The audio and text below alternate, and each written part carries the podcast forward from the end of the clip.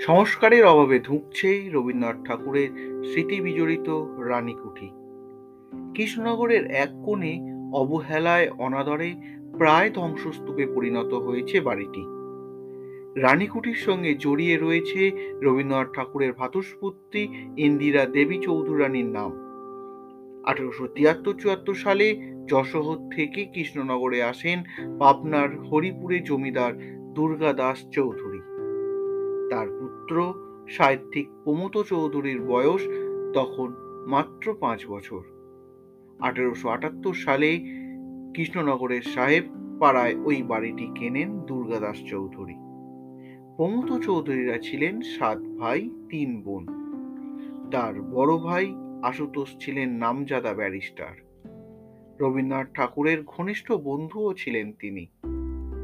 আঠেরোশো ছেষট্টি সাল নাগাদ হেমেন্দ্রনাথ ঠাকুরের মেয়ে প্রতিভা দেবীকে বিয়ে করেন। প্রমোদবাবুর আরও দুই ভাই ঠাকুর বাড়ির জামাই ছিলেন। দুর্গাদাসের পরিবারের তৃতীয় পুত্র প্রমোদ চৌধুরীর সঙ্গে বিয়ে হয় সত্যেন্দ্রনাথ ঠাকুরের কন্যা রবীন্দ্র স্নেহধন্যা ইন্দিরা দেবীর। ঠাকুরবাড়ির সঙ্গে চৌধুরী পরিবারের আত্মীয়তার সূত্রে বেশ কয়েকবার এই বাড়িতে এসেছিলেন রবীন্দ্রনাথ। এমনকি আঠেরোশো ছেষট্টি সালে বেশ কয়েকদিন সেখানে ছিলেন কবিগুরু। পরে নদিয়ার রাজা কৃষ্ণচন্দ্র রায় বাড়িটি কিনে নেন। নাম রাখা হয় রানীকুঠি। বর্তমানে বাড়িটির ভগ্নদশা প্রাপ্ত অবলম্বে রানীকুঠিকে সংস্কার না করলে সেটি হয়তো ইতিহাসের গহন অরণ্যে হারিয়ে যাবে চিরতরে।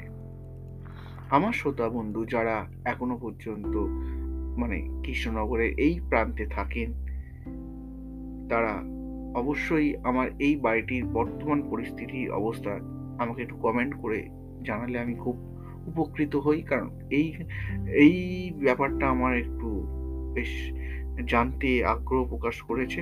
আমি নিজে থেকেই চেষ্টা করছি বাট আপনারা যদি থাকেন তাহলে বা আমাকে জানান তাহলে আমার খুব ভালো লাগবে কমেন্ট করে।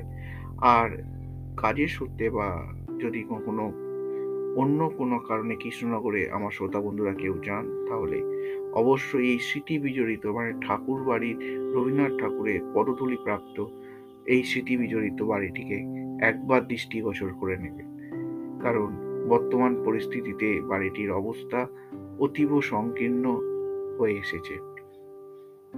আজ এতটুকুই। কেমন লাগল অবশ্যই জানাবেন। এই ছোট্ট তথ্যমূলক এপিসোড আবার কিছুদিনের মধ্যে নতুন একটি এপিসোড নিয়ে আপনাদের কাছে হাজির হব। ততদিনের জন্য টাটা, ভালো থাকবেন।